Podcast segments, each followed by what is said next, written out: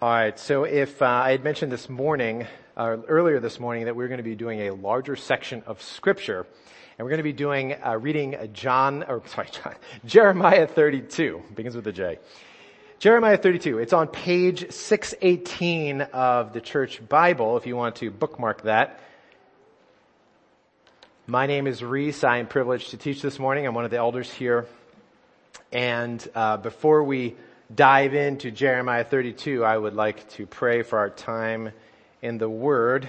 Uh, and you probably, if you've been here, you notice that we're taking a pause from our series in Ephesians. We're normally going through Ephesians, but we're taking a bit of a pause today uh, for this topic of faith. And you can see on your outline, what does faith look like is the title. So let me pray for us, and we'll get started. God, thank you for this time this morning that we can spend uh, an extended time looking at Jeremiah 32, looking at what faith looks like, looking at this object lesson that you worked in this guy's life, and and all the lessons that are going to come out of it. Um, there's many more that, I will touch on this morning, but I do pray that you would work in our hearts, that you would give us uh, faith, that you would help us to see things as you see things. Uh, you're not worried about how things will end up.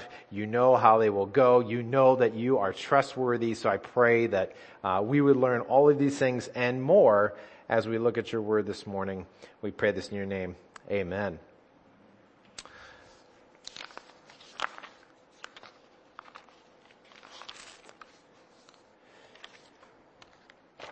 So we are talking about faith this morning.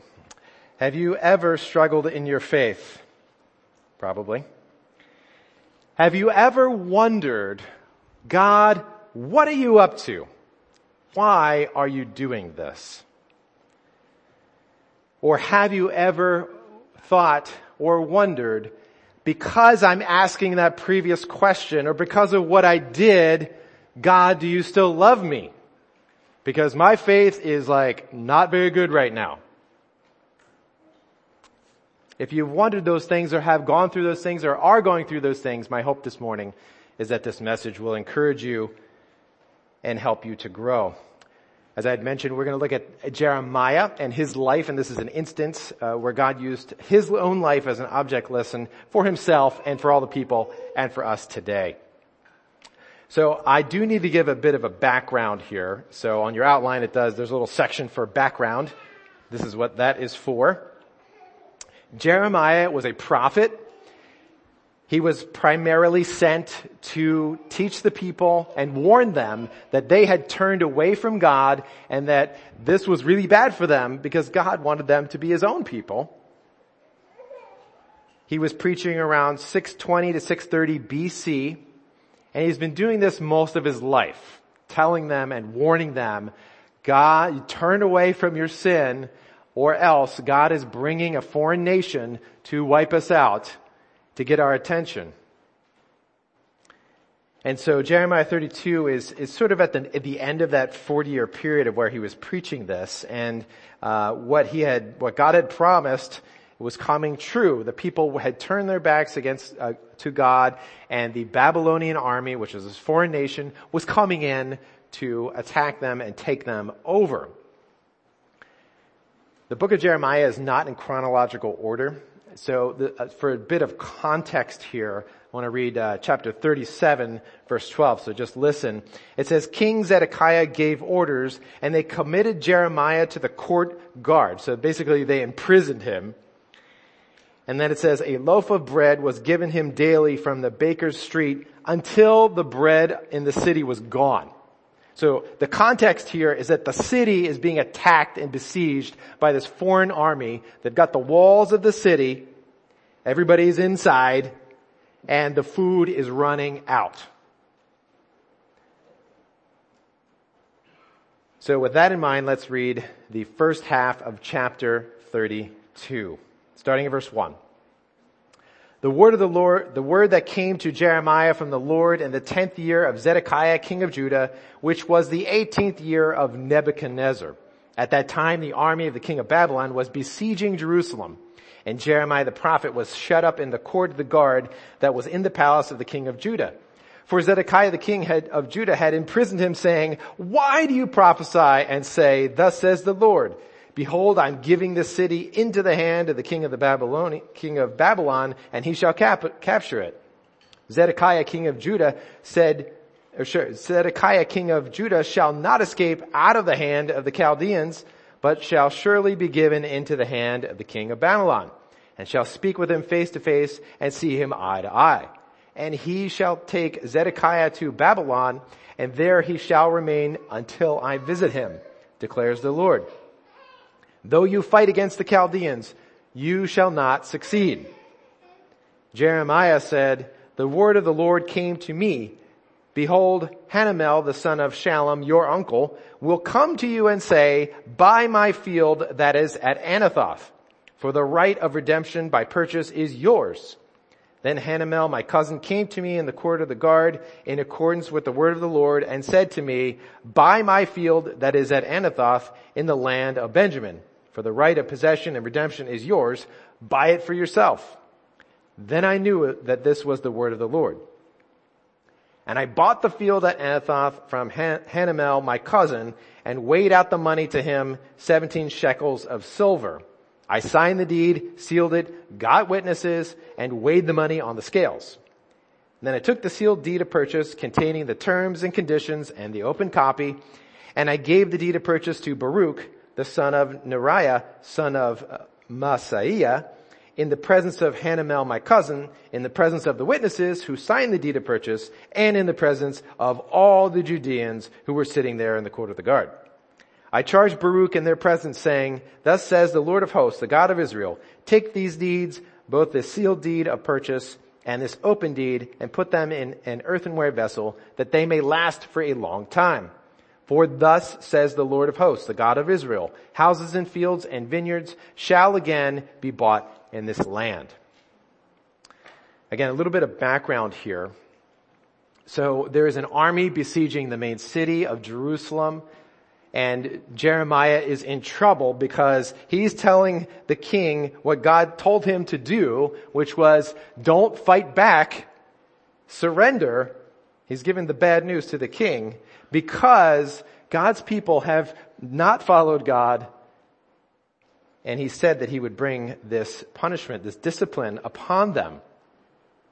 And so uh, the king didn't like that message. He didn't like to be told to surrender and that it was God's will. So he puts Jeremiah in prison or imprisons him in the court of the guard. And then while he's there, God's word comes to him and says, hey, your cousin's gonna come to you and tell you you gotta buy this land. And then you should do it. And so the cousin comes, and it wasn't just something that made up in his head. The cousin comes and actually says the very same thing. And then in verse 8 he says, then I knew it was the word of the Lord because it had actually come true. And so he does this whole transaction, verses 12, um, or 9 to, to uh, 12. And then he tells his assistant Baruch to hide the, uh, preserve the deed for a really long time because things are going to be different in the future. And God told him that the houses, fields, vineyards, again, will be purchased in the land. Now, why is that important to realize? It's because you have to think of the context. They're in a besieged city. The food is almost out. And what is he supposed to do? He's supposed to go, you know, you know, like a property brothers, but go buy some land in the middle of this situation. So it seems a little bit strange. His cousin comes to him and uh, due to some obligations he, and God telling him to do it, he has to buy this property that he can't even look at and there's really no prospect that he'll ever be able to use it. And whatever money has left, you would think that he would want to keep that money to buy food because it's running out. But he goes ahead and does it, and maybe we would applaud him for his faith at this point. Certainly he, his, he obeys God. Um, for me, if it were me though, I'd be like, my cousin came to me, I'd be like, no way am I gonna do that. That is silly. That's crazy. Why would I buy your land during, can't you see what's going on right now? I wouldn't do that. But Jeremiah does because he is acting in faith.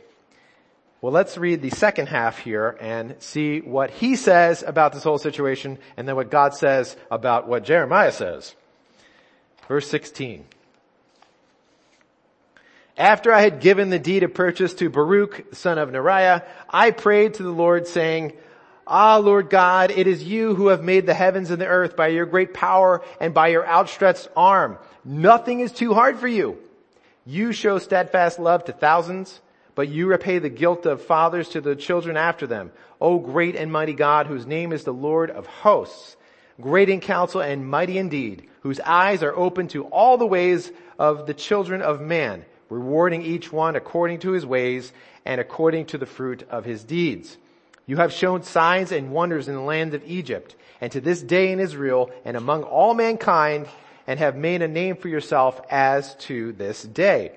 You brought your people Israel out of the land of Egypt with signs and wonders, with strong hand and outstretched arm and with great terror. And you gave them this land which you, sh- you swore to their fathers to give to them a land flowing with milk and honey. And they entered and took possession of it.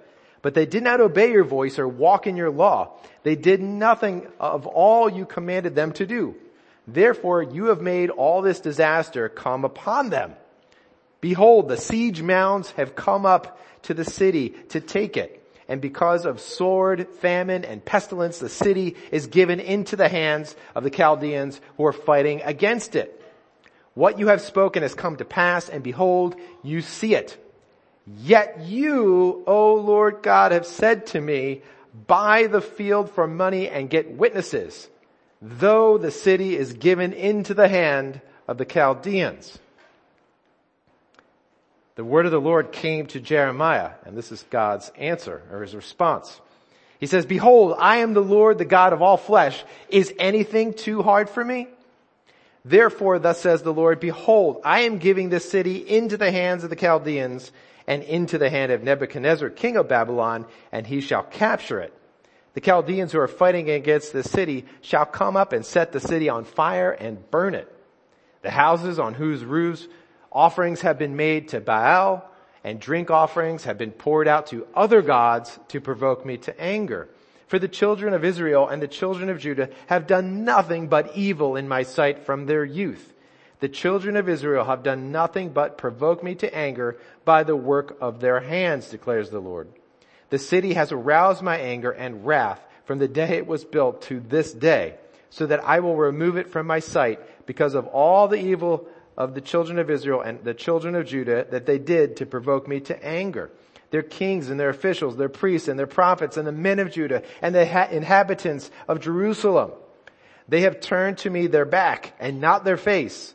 And though I have taught them persistently, they have not listened to receive instruction.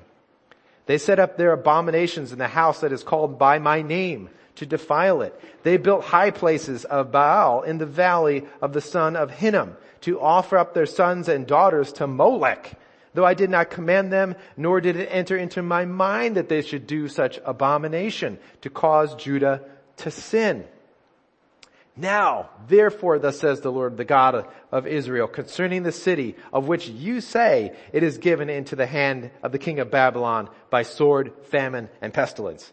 Behold, I will gather them from all the countries to which I drive, drove them in my anger and my wrath and in great indignation I will bring them back to this place. I will make them dwell in safety. They shall be my people. I will be their God. I will give them one heart and one way that they may fear me forever for their own good and the good of their children after them. I will make them, I will make with them an everlasting covenant that I will not turn away from doing good to them. I will put the fear of me in their hearts that they may not turn from me. I will rejoice in doing them good. I will plant them in this land in faithfulness with all my heart and my soul. For thus says the Lord, just as I have brought all this great disaster upon this people, so I will bring upon them all the good that I promised them. Fields shall be bought in this land of which you are saying it is a desolation without man or beast. It is given to, to the hand of the Chaldeans. Fields shall be bought for money, and deeds shall be signed and sealed and witnessed in the land of Benjamin, in the places about Jerusalem, and in the cities of Judah, in the cities of the hill country, in the cities of the Shephelah, and in the cities of Negeb, for I will restore their fortunes, declares the Lord. If you look on your outline, there is four aspects of what faith looks like that we're going to walk through here as we go over this story. And the first is that faith looks like a struggle. Je- uh, Jeremiah was told to buy this land and he knew it ahead of time. Cousin's gonna come. So the cousin comes and he, he does it. And in verses 16 to 25, he is praying or, or, or recounting to God his perspective on all of this, part I just read. And I don't know if you noticed, but in verse 25, up to that point, he's saying a lot of right things, a lot of good things, a lot of truthful things. And in verse 25, it's, yet you ask me to do this crazy thing. That's my interpretation.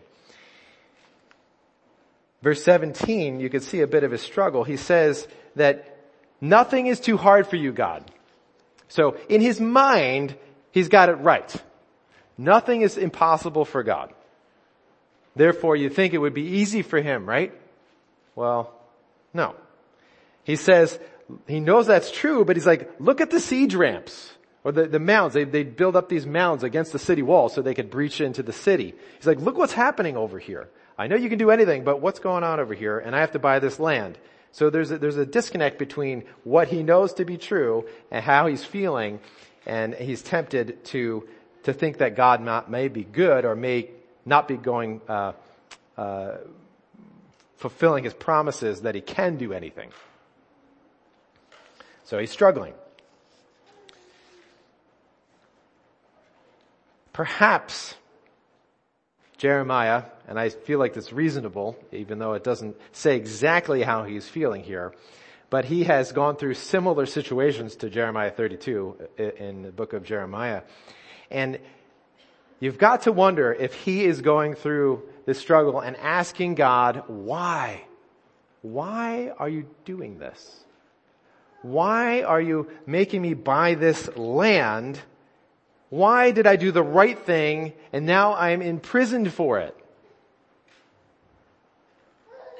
Why did you make me spend 17 shekels of money, of silver, to buy this land that's for all intents and purposes worthless to me? He is struggling even though he knows what's true about God. Now how does this apply to us?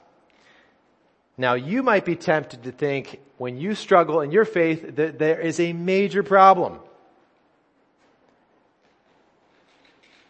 Hebrews 11:1 has a great definition of what faith is. Faith is being sure of what we hope for and certain of what we do not see.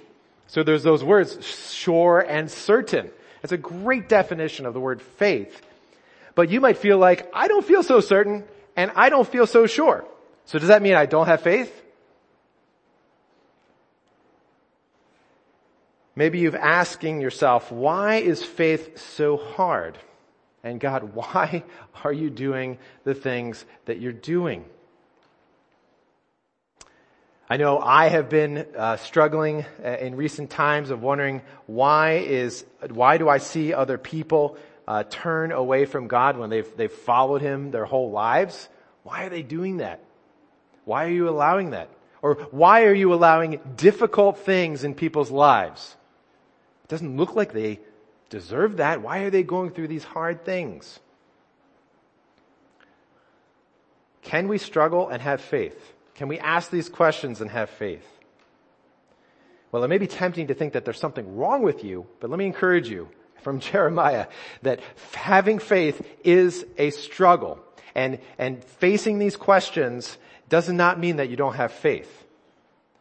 Because faith is a struggle. And to give you an encouragement that faith and struggling with faith does not disqualify you, I'm going to give you two examples other than Jeremiah. One is Jesus himself. When Jesus is on the cross, he's on the cross, he dies for the sin of humanity.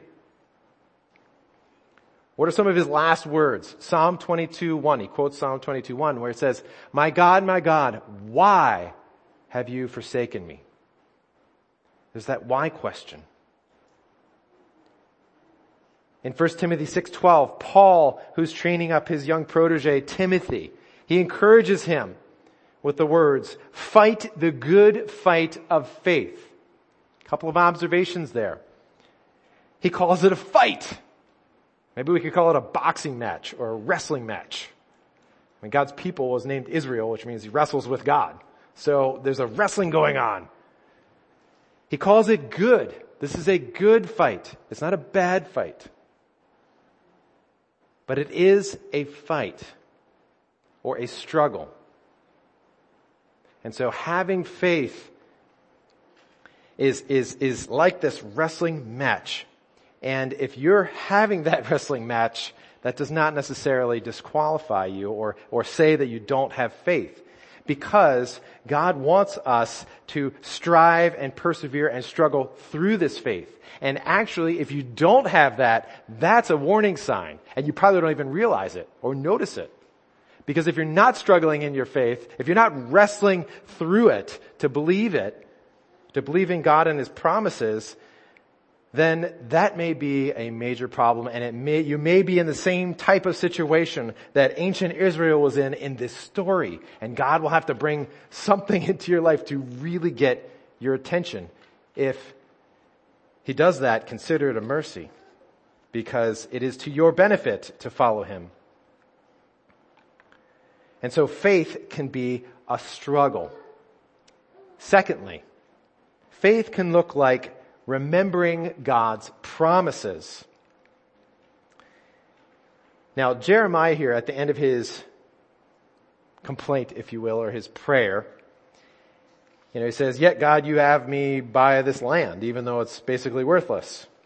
And in God's response to him, he, uh, he mentions a number of things. And, and one of the things that he doesn't do that I really appreciate, he doesn't blast Jeremiah. Like, what are you doing, Jeremiah? I told you this. You don't see that at all. He's very gentle. He also doesn't magically change Jeremiah's heart, like just, you know, all complaints go away now. What does he do? He reminds Jeremiah who he is. Verse 27.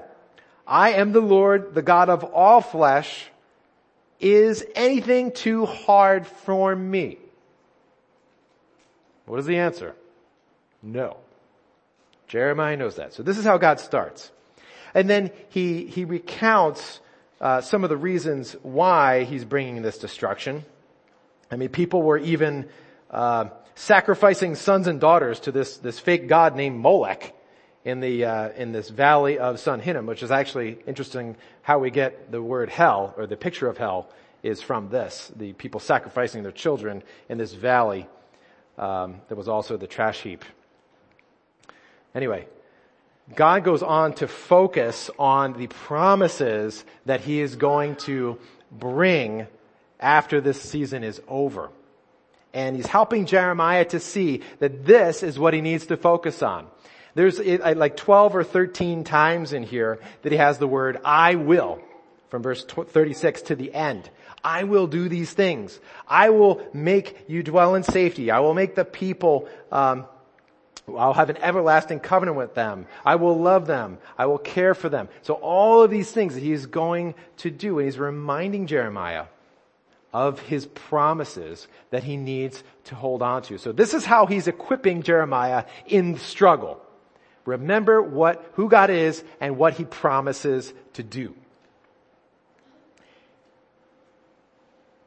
And again, we are similar to Jeremiah, struggling in our faith what do we need to do? The same things. To hold on to God's promises and to remember what He says. God does not say to Jeremiah, just trust me. Not that there's something wrong with that, but He does not say that. He is very specific about what he will do, and we need to do the same. We need to hold on to the specific promises of God. And I want to encourage you this morning to consider what promises, what specific promises are you holding on to? One that is one of my favorites, I'll share two, but one that is one of my favorites is from Jesus in John 6, 37. Jesus says this, whoever comes to me, I will never drive away. Oh man, I'm so thankful he says never. Because I want to come to him and I know that I can hold on to that promise that he will never drive me away. And I need to know that and bank on that promise, especially when I'm feeling like he will drive me away because of what I thought, what I did, what I'm believing, and so forth. And I have to hold on to that promise in the middle of that struggle. Okay, God, you, you said it, Jesus. I will never drive you away. So I'm coming to you and I'm banking on your promise. Another promise is Jesus says to his disciples and by extension all of his believers in Matthew 28, he says, I am with you always to the end of the age. So if you believe in Jesus and you're following him, claim these promises. I am with you always Jesus is with you. Again, what are the promises you are holding on to? Can you think of specific ones that are mentioned in the Bible that you can hold on to? Today we are having a church picnic, and we'll have some fellowship time before that, but and after over there. I want to encourage you to uh, to put this into practice and ask one another in conversation you know, what's a promise that you really like to hold on to in the Bible? What, what's something that you turn to when you're struggling in your faith or a question like that? Ask one another and remind each other of God's promises. Jeremiah was told all of these things that God will do. And he's communicating to Jeremiah, Jeremiah, I will do these things. I am good on making good on my promises. So you can bank on me. Remember God's promises. So what's the third thing of what faith looks like? So it looks like a struggle. In the midst of the struggle, holding on to God's promises. And the third thing is obeying despite fear and discomfort. If obeying God was easy or having faith was easy, uh, it wouldn't be a struggle uh, where you wouldn't have to worry about things or consider all these things. Like if, if I'm going to do a little jump right here, like I did not worry that I might accidentally launch myself into outer space because I don't have to believe in gravity. It's just kind of there. But Jeremiah, when, when he has to go through this, he obeys God and he faces fear and discomfort and it's right in front of him. So that loss of money, the potential loss of reputation and so forth are right there. In verse uh, 12, in verse, let's see, verse 12 here, it says, he gave the deed of purchase to a Baruch. And it says, in the presence of all the Judeans who were sitting there. And so there was official witnesses and there was all the other people watching, watching this thing go down watching this crazy thing like, why are you buying land right now? That doesn't make any sense. And of course that's why God wants this story to be in here is that people are witnessing this object lesson that he's trying to teach. But Jeremiah, that doesn't make it any easier. He still has to, uh, you know, be the one who is putting out the money in front of everybody else to see, you know, this quote unquote crazy thing that he's doing. He's stepping into his fear and discomfort and he's obeying God. And as far as the story goes, we don't see any hint of his sort of perspective on it till the end in verse 25. Um, no, no, yeah, verse 25. so he pulls out his money and he does the thing that he needs to do. Now, of course, God knows he told him to do all this. He, he was the one that set it up. And again, in verse 27, he says to Jeremiah, is there anything too hard for me? Answer is no. But God doesn't remove the discomfort and awkwardness of the situation that he's calling Jeremiah to go into. He allows it. But he's in control. And that's what Jeremiah has to hold on to. And so that is the truth that enables him, he's holding on to God's promises, and that he obeys in the midst of the discomfort and the fear. So a question for you. Right now, this morning, what is God calling you to do? How does he want you to obey? Is fear of what other people think of you the barrier? Is the fear of loss, you know, possessions, reputation, or something else, is that the barrier? Or is potential discomfort the barrier? I know that's for me, right? I, I'm afraid it might be discomforting, so I won't do it. Is that the barrier? For me, one other one is this noble label I put on the front of things where I say, oh, well, I, I know I need to do it and I see the opportunity, but it's not the best opportunity to do it right now. So I'll wait. I'll wait for a better opportunity to serve you God because I know what you really want. You want me to do that thing, but this will be better if I do over here. And what ends up happening is I don't do it and I realize, why am I doing, why didn't I just do it when I was supposed to? What is God calling you to do now? Maybe it's being honest about your faith with someone else or where you're at. Maybe it's putting yourself out there to ask forgiveness from some, from someone else and to humbly put yourself out there. Or maybe it's this morning that you're facing the most important decision of your life. And that is, Will you take your current life or your old life, whatever life you think of as your life, and trade that for what Jesus offers? Would you decide that? Would you do that? It will cost you everything and nothing at the same time because your life is worthless to gain the life that Jesus gives. I remember the first time 20 some years ago, that I said, yes, I am going to stake my life on Jesus. And I prayed with a friend and I was like, okay, I'm going all in now. And I remember afterwards praying like, wow, like I get forgiveness of sin. I get new life. I get life with Jesus. And that was so wonderful. So amazing. I couldn't believe it. I was, I, I don't know what I was like back then, but I bet people were like, what's wrong with this guy? It's easy to forget about that. And so maybe today is day one for you or day a thousand. I don't know. But we've always got to go back to this, this good news that Jesus uh, gave his life for us. And that is what's going to propel us through so that we can obey. He was the one that went through ultimate fear and discomfort. You know, all these things that may be barriers to us. He went to the cross. And I already quoted Psalm 22, 1 to you when he was on the cross. So trade your old life for the life that Jesus offers. And remember, if that has happened to you, uh, to constantly remember that trade that you got because of Jesus. And so faith looks like the, the Nike saying, just do it.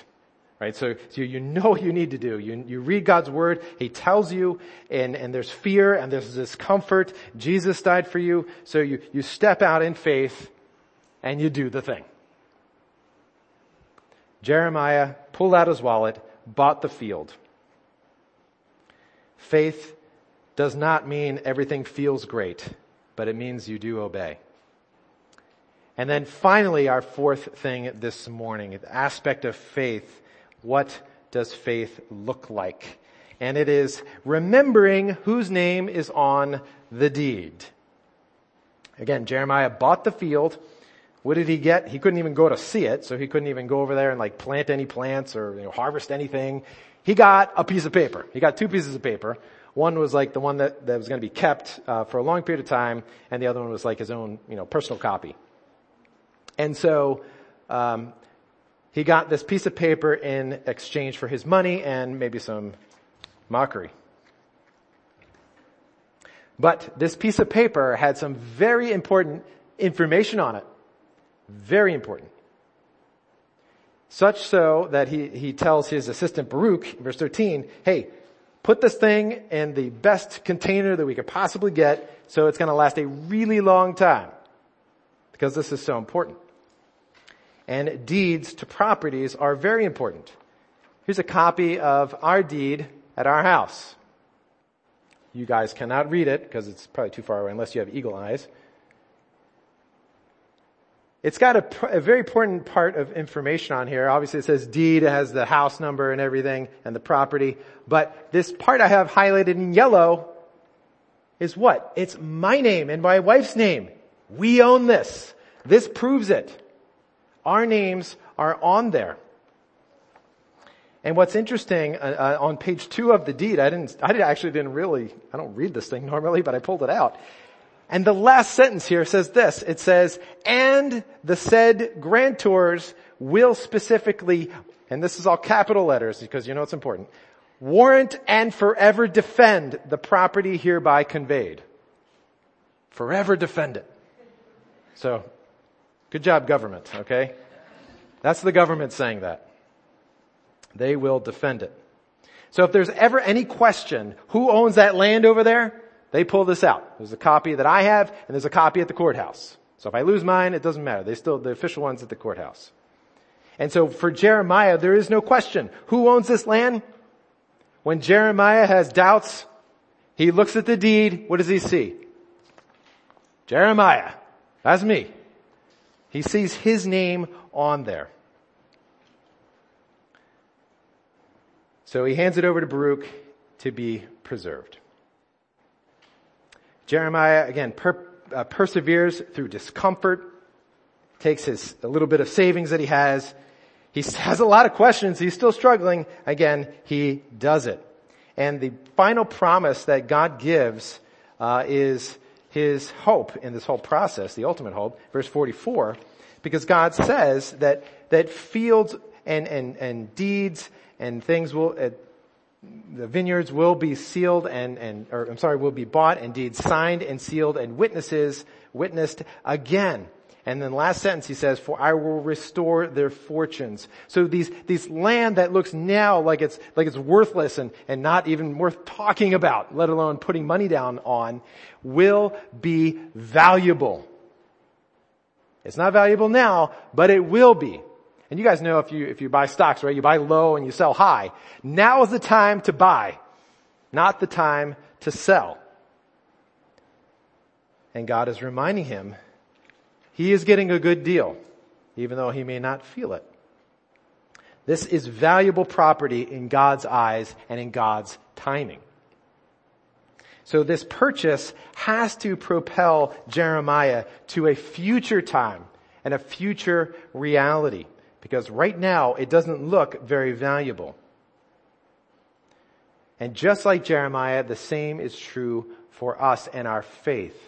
That we, we have got to get our name on the deed, but it propels us to a future reality. We look at our reality now of our life of faith in Christ and we, it's certainly valuable. It's the most valuable thing we have. But by comparison, it's really not that valuable and we look ahead to a future time, a future of redemption and God's riches and God's family, heaven,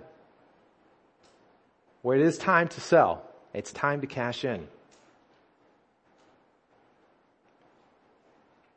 We do not have hope in our current reality, but all hope in future reality. And for Jeremiah and for us today, this points us to Jesus. Jesus is our means and our hope. In Matthew 13, 44, he says something very curious about buying a field. Okay, we're on the buying field themes. He says this, the kingdom of heaven is like a treasure hidden in a field, which a man found and then he covered up. Then in his joy, he goes out and sells all that he has to buy the field.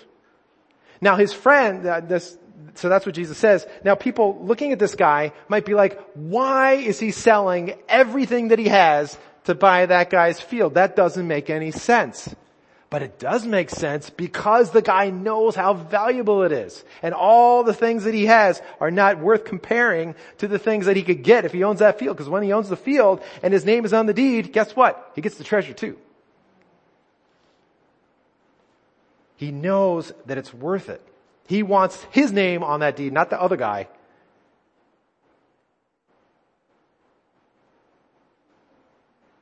In 2 Corinthians chapter 1 verse 21 and 22, it says this, Now it is God who makes both us and you stand firm in Christ. He anointed us, set his seal of ownership on us, and put his spirit in our hearts as a deposit guaranteeing what is to come. And so Paul is telling the church in Corinth that, okay, so this is our deed and it's, you know, backed up forever by the government, Centre County or whoever. But the deed we're talking about is backed up by Jesus himself. It will never go away. And if you have faith in Him, if you put your life and you're staking your life on Jesus and your name is on that deed, it is secure. It will not perish or fade away. Jesus is the author and perfecter of our faith. It says that in Hebrews 12. He is the holder of the deed with our name on it. That will not change. He's not selling it to somebody else. That is your deed to hold on to.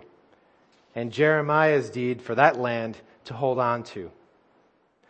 So, if you are following Jesus and your life is staked on Him and you have this and your name's there and it's all solid and everything, does that mean you, does that mean you don't struggle? No. It is still a struggle. His own disciples, Jesus' own disciples struggled. And they were with Jesus and witnessed miracles. And so my encouragement for you is this, is this thing here, that faith, what does it look like? It is remembering whose name is on the deed. So you're struggling. You're struggling to believe God promises. You're stepping out in obedience. But what else do you still need? You still need to pull this out and look at it and say, I cannot believe my name is on there. Allow that to blow you away because it should. Jesus will come for you because your name is on the deed. I had mentioned that the disciples were with Jesus and they, they said basically to Jesus, hey wait a minute, is this worth all of this, you know, to give all, all of our lives to follow you? You know what he said to them? Here's what he said. I tell you the truth. This is Matthew 19. At the renewal of all things, when the Son of Man sits on his glorious throne, you who have followed me will also sit on twelve thrones, judging the twelve tribes of Israel. And everyone who has left houses or brothers or sisters or father or mother or children or fields for my sake will receive a hundred times as much and will inherit eternal life. In other words, Jesus is saying, guys, you did not make a mistake by giving up all of what you had to follow me. Or in Jeremiah's language, to buy the field and have your name written on these deeds. It was not a mistake. It was totally worth it. And so these are four aspects of what our faith looks like. It looks like a struggle. It looks like remembering God's promises. It, it, looks like in the midst of the struggle and holding on to the promises, we still step out and obey and constantly remember what Jesus has done for us and, and what Paul said there, that his spirit secures that position of forgiveness of all of our sins. We look at the deeds, see our name is on there and know that that cannot change. And so we follow Jesus with everything we have. This is our, these are some of the things and aspects of what faith looks like. Let's pray. God, thank you for this morning, for Jeremiah's example, how he steps out in faith, and even in the midst of struggling, you remind him that you're in control. Nothing's too difficult for you. You're doing all of these things and promising all these things, this future reality that it is to come. Help us to hold on to your promises. Help us to hold on to Jesus, whom all of these promises point to. And we here today from, from uh, the, the time after Jesus has come have the privilege to see what he has done, how he struggled through faith and obeyed in the midst of, of, of fear, discomfort, ultimate discomfort, abandoning by his own father and taking on the sin that he did not deserve, the greatest injustice the world has ever seen or will see, so that we could have our names written in the book of life. God, I pray for each one of us to, to, to know you and follow you with all of our hearts and never to forget what Jesus has done for us. We pray this in your name. Amen.